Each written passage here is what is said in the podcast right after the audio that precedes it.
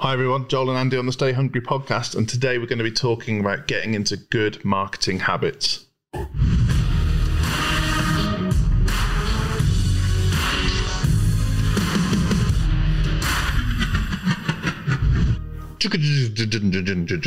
Hi Andy. What film's that from?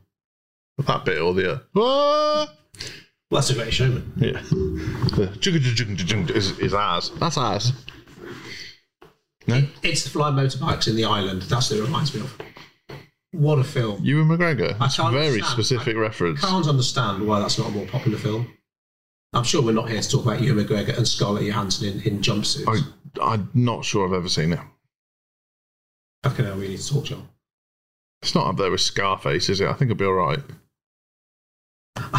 For a, a millisecond then, I was going to do my Scarface impression, but I, no, I realised this is Is inappropriate? being recorded. No, not at all. It just made me look a twat. Say hello to my little friend. I- I've said, I've said enough inappropriate stuff we've had to chop before. Yeah, I know. I'm know. not better now. I'm down with kids now. Yeah, but we don't edit it internally anymore, so Uh, I'm, I'm almost woke now, I would say. careful with that word as well. Oh, okay. Caitlin dropped that word on us yesterday. I nearly got cross. Oh, in a, in a, a, in a public scenario. Uh, I think woke is a term that's been hijacked by the right wing media to divide, and then what as that's actually caused is more woke people. so, Well, like what, as in negatively woke people, not example? genuinely aware people. The gammon lot. What was it? Snowflakes. yeah, snowflakes and That's gammons. Yeah, yeah. Any word like that, we just accept now is going to be appropriated by the right wing. Or the left wing. Yeah, I suppose. Yeah, it's yeah. Oh God, we should do a political. I know, listen to me. podcast, Joel. Listen to me, Mister Centrist. so, uh, so anyway, yeah, good marketing habits. I think um, there's a lot of stuff people do that they call marketing in their business, and they do it because they know they need to do marketing. But if you ask them to measure it, to tell you what it does, what difference it makes, I, I mean, I know whole marketing departments that don't know Oh why they do what they do. God, if this wasn't a thirty-minute podcast, I, I could reel off the marketers we've dealt with who don't know marketing at all. It's like I've put my hand in the yellow pages for my, my boss now. That's me year's marketing done. Yeah, I wow. play solitaire. Uh, I mean, you, at least there's an argument there that at one point that was a platform that worked. It's there's the prop in the door open well till it got so thin it couldn't. yeah, getting a kiss under the mistletoe. That was the that was the advert, wasn't it? Oh, I was a J.R. Hartley one.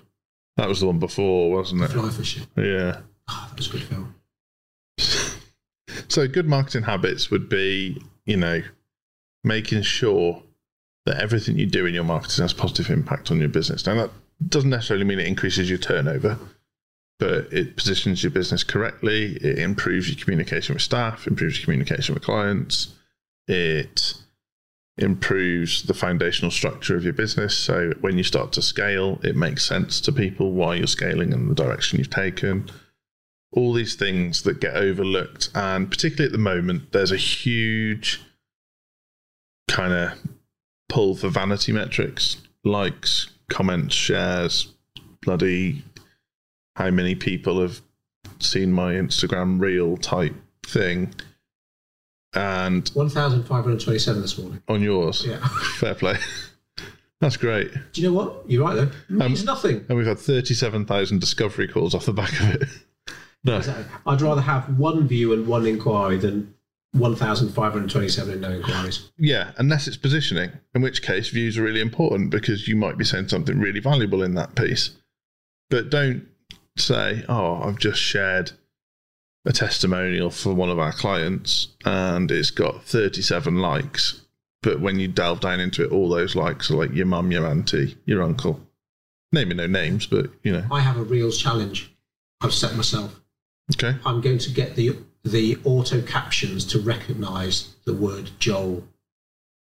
I've been, I've uh, even the ones we get professionally written, I've been Joe several There's times. There's a really good one that Poddy's done, but I can't use it because in big letters the first thing says Joe and I, and everyone would be like, "Who the fuck's Joe? Joel, Joel." And I thought you won't be happy if the first word in big letters is your name, but without the L. All right, yeah, I'm not precious. Oh, can I use it then? Oh, well. Yeah, it's a shame you can't edit them. Yeah, I know. Uh, Shall I write to write to Mark? I was having a real think about my name this morning as well on the way I think we just call you Joe. It'd be much easier. I was wondering why I've got a Hebrew name. I don't know where that's come from. I'm like the most Shropshire person there ever was. Who? Which other Joels do we know? The Joel's a first name, not Billy Joel. Famous was Joel Schumacher. Oh yeah, okay. Is he dead now? Don't think so. I've got a feeling he died recently. Really? Did he do Flatliners amongst all lots? That's Batman and Robin. Oh, I'm, I'm sure he died recently. No? Did he? Yeah. Don't hold me to that, listeners. He might be very alive and well. Yeah, Joel Any others? Schumacher. No, I don't think there's many. There was a Joel in Neighbours in the 90s. it was Joe. Joe Mangle. No, there was a Joel as well. He was Flick's Joel boyfriend. Mangle. yeah, no, not Joe Mangle. He's, he's called Mark, isn't he? Joe Mark Mangle. Little. Yeah. Yeah. Um, so you're not up for that then? You just you'd be known as the artist formerly known as Joel, but you're Joe now. I uh, no. Oh, okay. I wonder if we created an email, Joe at Codebreak, how many emails we'd find in there that have just gone missing over the years. People emailing A catch-all. I've never heard of a Joel. What's that? Uh. yeah, yeah. We don't know many Joels, do we? We don't bump into many Joels. No, I totally forgot what we're talking about. Uh, good marketing habits. I'm just double checking. So one that we bang on about: consistent persistence or persistent consistence. Both. It could be either or. Equally difficult to say. Yeah. What is it? Hmm. Again, a client meeting, potential client meeting this morning. Uh, they knew their stuff. They knew marketing, and like eight out of the ten potential new clients we see, it wasn't the, the, the lack of knowledge holding them back. It was being able to implement it consistently. They'd like kill it on Facebook for a bit. They'd kill it on Google Ads for a bit. Yeah. But there's no one who could be in there day in day out to make sure that action was consistent Yeah. and that's when things fall down, especially on a social media point of view. The algorithm will just not give up on you. But if it's like, oh, bloody hell, they dropped off the radar again, well, when they next resurface, I'll give them a little bit of a cuddle. But Yeah, I, I got an ass kicking this morning off our off the agency that edit our podcast because he said you've been leaving it too late. Oh, really? He said he said you've got to be more consistent with your output. uh, And I was like, fair play. He's right. I'll take that one on the chin. they are not diaries, aren't they? They just get moved. Well, uh, it's an excuse, but we've had ping central here, haven't we? So Yeah.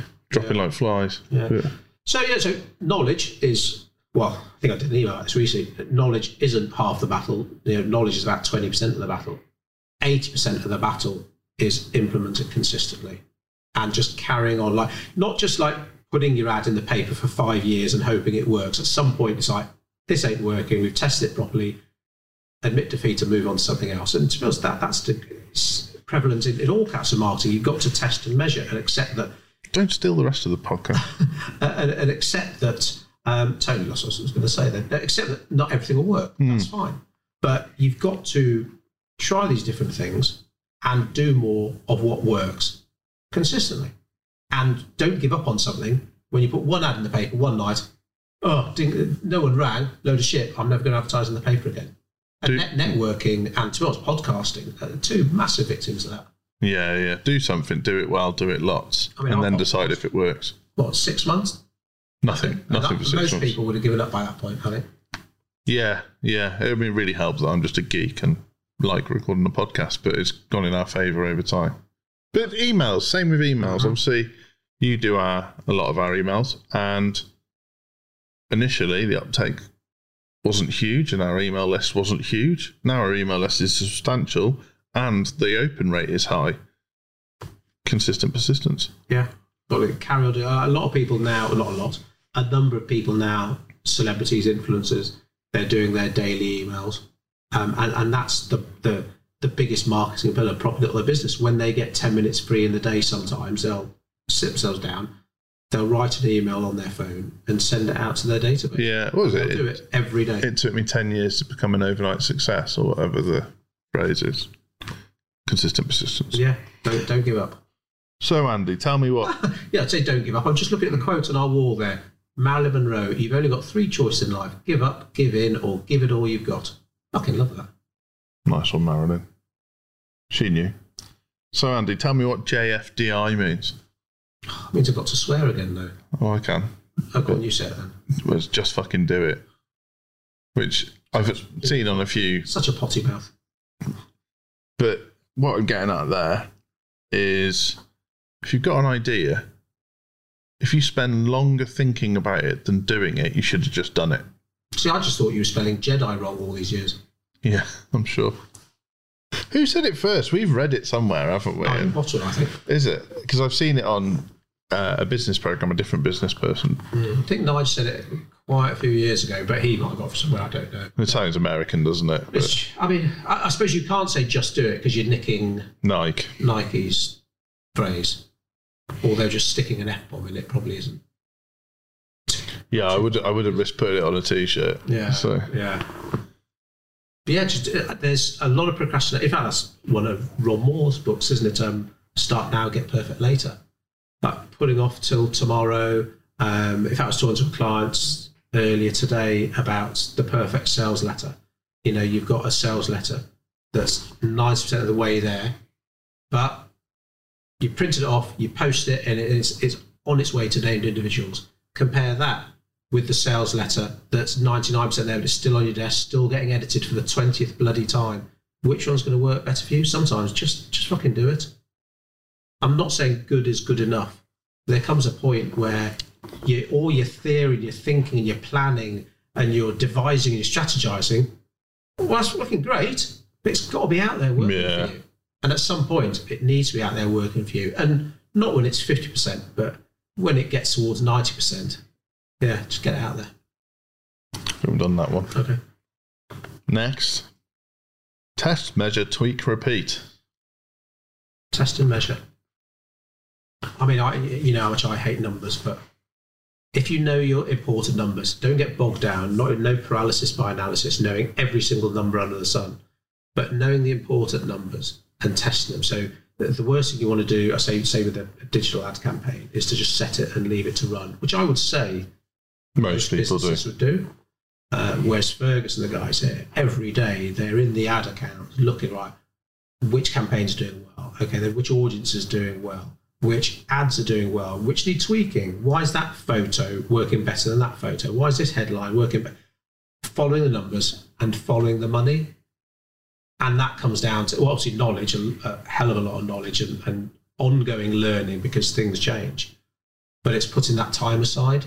And not many businesses have that time unless they've got like a full time in house marketing. Yeah. Yeah, it's tricky. I think. But it doesn't matter, does it? Whatever you do, test, measure, tweak, repeat. It's And I, I would say that social media platforms, obviously, which are pretty much all pay pay to play now, they don't really want the average person on the street with a business to do this test and measuring.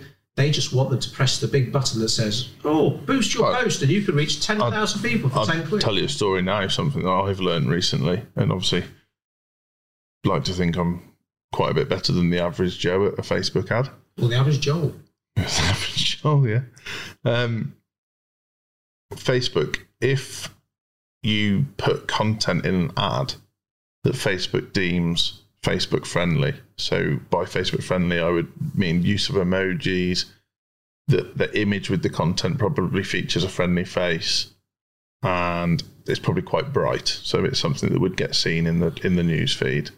Facebook will prioritize that if you do budget optimization. The issue you've got there is it might not be the best priced creative you've got, but Facebook will drive the money towards it because it suits Facebook's purposes better.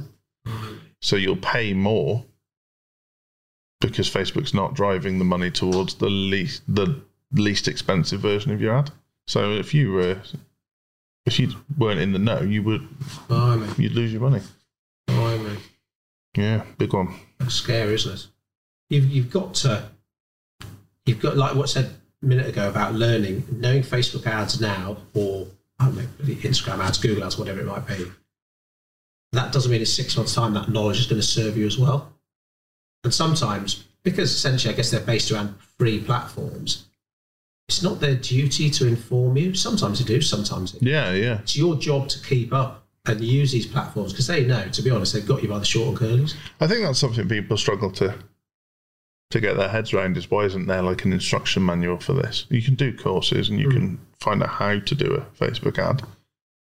But there's no one at Facebook who's going to tell you, oh, by the way, we're going to drive your money towards the ad that suits our needs more than suits yours, or we're going to block you because that at the moment that topic is a bit out of kilter with what we see as our corporate goals.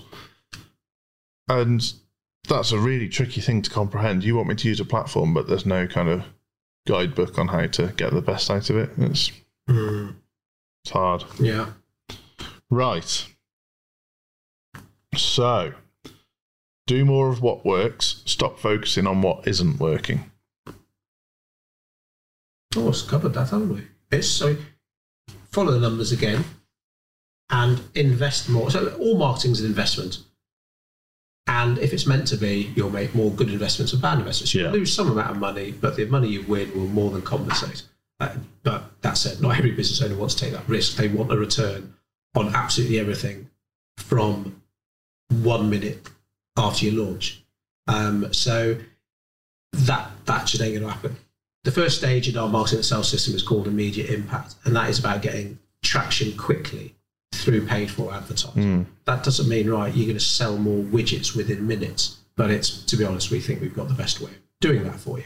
But you've got to follow those numbers, and then yeah, you you do more of what works, no matter how much you enjoy doing. So, you know, I, I even in the previous podcast, we may have sounded a bit down about certain forms of networking. The fact is, me and you, we love networking. Another reason to leap out of bed, get in the car, listen to a podcast, go and meet some people, have a bacon sandwich and, and talk and all that kinds of stuff. But it came to a point where no matter how much I enjoyed it, it wasn't giving me the brand awareness or return other forms of marketing were. So I had to, that was another reason to park networking. Now, of course, that doesn't mean stop doing everything you enjoy if it isn't giving you a return, but sometimes you have to make those business decisions. So I need to spend more time looking at my, back then it was my social media advertising. Hmm. Not as exciting, but it gave me more of a return. Giving me more of a return meant I could employ someone, which freed me up to spend more time with my family, which I did enjoy more than networking. So it's it's a whole holistic package, I guess. A plethora of stuff. Oh, But yeah, so I think the other point I'd probably make on this, in um, and quite a lot of the books I read talk about this, is humans naturally gravitate towards challenges. So if you've got a problem, it's a natural phenomena to want to fix it. So the problem you have with marketing there is if you've got Facebook ads running a dream and they're bringing you a return, but your Google ads aren't quite working, and for whatever reason your exhibitions aren't working, you'll focus all your energy on trying to fix your Google ads and your and your exhibitions because your Facebook ads are fine, they're doing their thing. But surely in that scenario, the sane thing to do, which nobody does, is bin off one of the Google or the ex- exhibitions. All the money you would have spent on that, plow it into the Facebook ads that are already working. So do more of what's working and then give yourself less problems to deal with.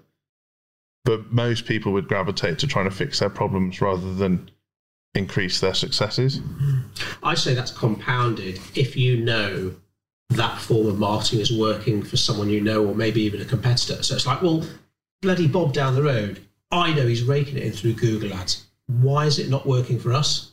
And that can really be a dangerous rabbit hole. We talk about rabbit holes a lot, don't we? Once you start going down one, it can be like days and sometimes weeks. Oh yeah, yeah. I'm one of the worst for it, but you just have to be careful as well.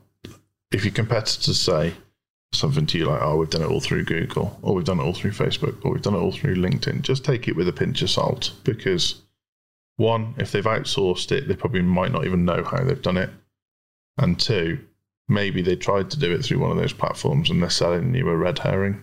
Oh, So- so suspicious job. Just saying. Just saying. Right, this one's quite similar, but not the same. Enjoy the successes, learn from the failures.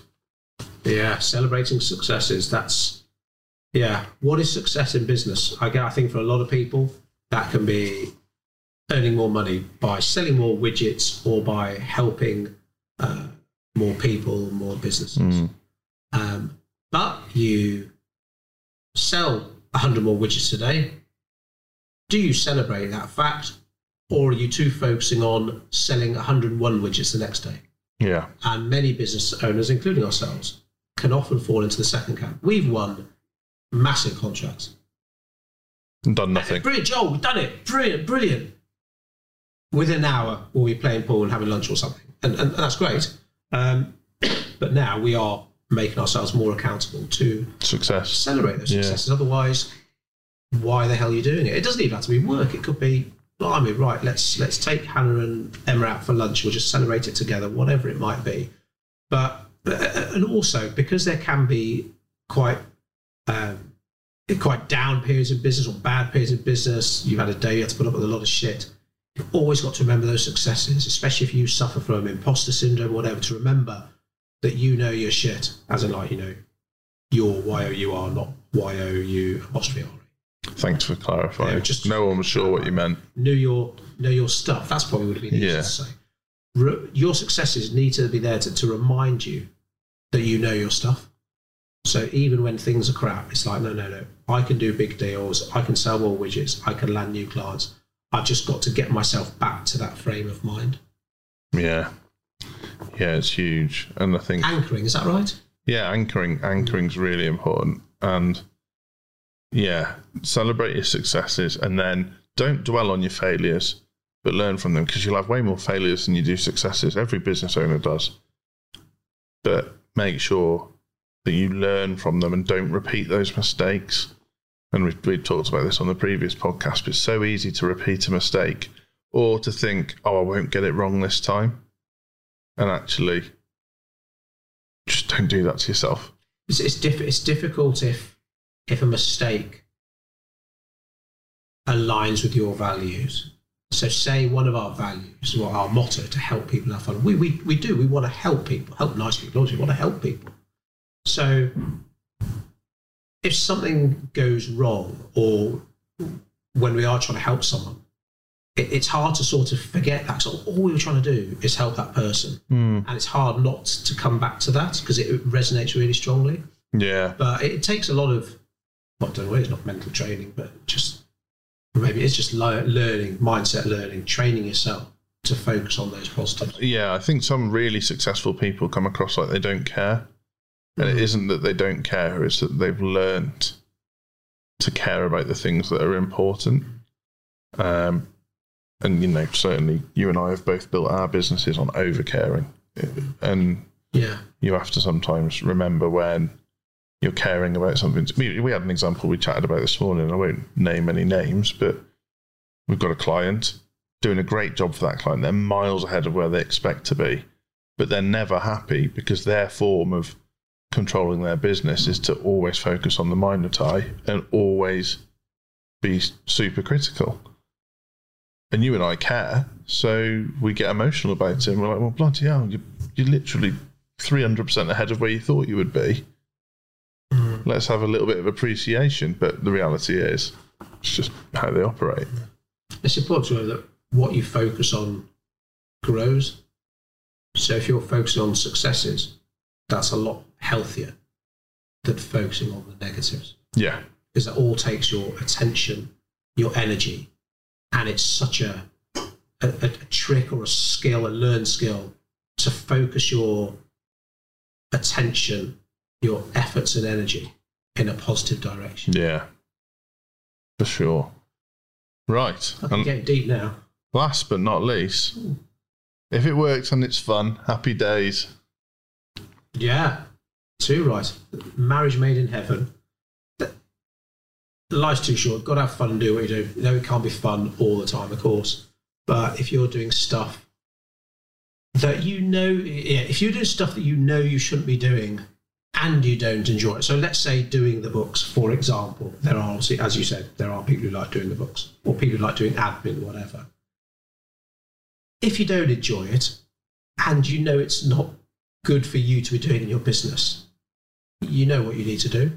Yeah. You need to be celebrating successes, growing your business, working on your business, marketing your business, and having fun while you're doing it. And if you're not having fun, if the bad does outweigh the good, maybe this ain't for you, or maybe the business model you're in at the moment isn't for you, and you need to have a rethink Yeah. and a reset because you know, you might be a bloody plumber and have really shit days and think, right, maybe plumbing's not for me. Well, is it plumbing or is it the way you're running your business? Because if it's because turns out it's because you're running yourself into the ground, why is that? Your diary's full. Put your prices up, which will give you some gaps in your diary to have some downtime, and you'll earn the same, if not more money. There's usually there's something you can do to make a model that will give you, to be honest, a lot more breathing room, and a breathing room usually equals fun. Yeah, freedom. Freedom, to make yeah, yeah. decisions. Yeah, yeah. It's not money, freedom. yeah, if you earn more money, all it does is buy you more opportunities for freedom, whether that's time, time with your family, holidays, bloody going car racing, whatever it is you want to do. Oh, we've done that one. Yeah, if you, if you can't leave your business for, well, everyone will have a different amount of time, but if you, certainly if you can't leave for a day without shitting yourself or, or, or literally your business would fall over, do something now, please. Nice. And on that note, someone will have a lot to say about that. The next podcast episode is Rob Moore coming on, Exciting. The disruptive entrepreneur. And uh, well, he's had millions of podcast listeners, so he's going to have a lot to say. It's exciting. About that one. Right. Catch you again.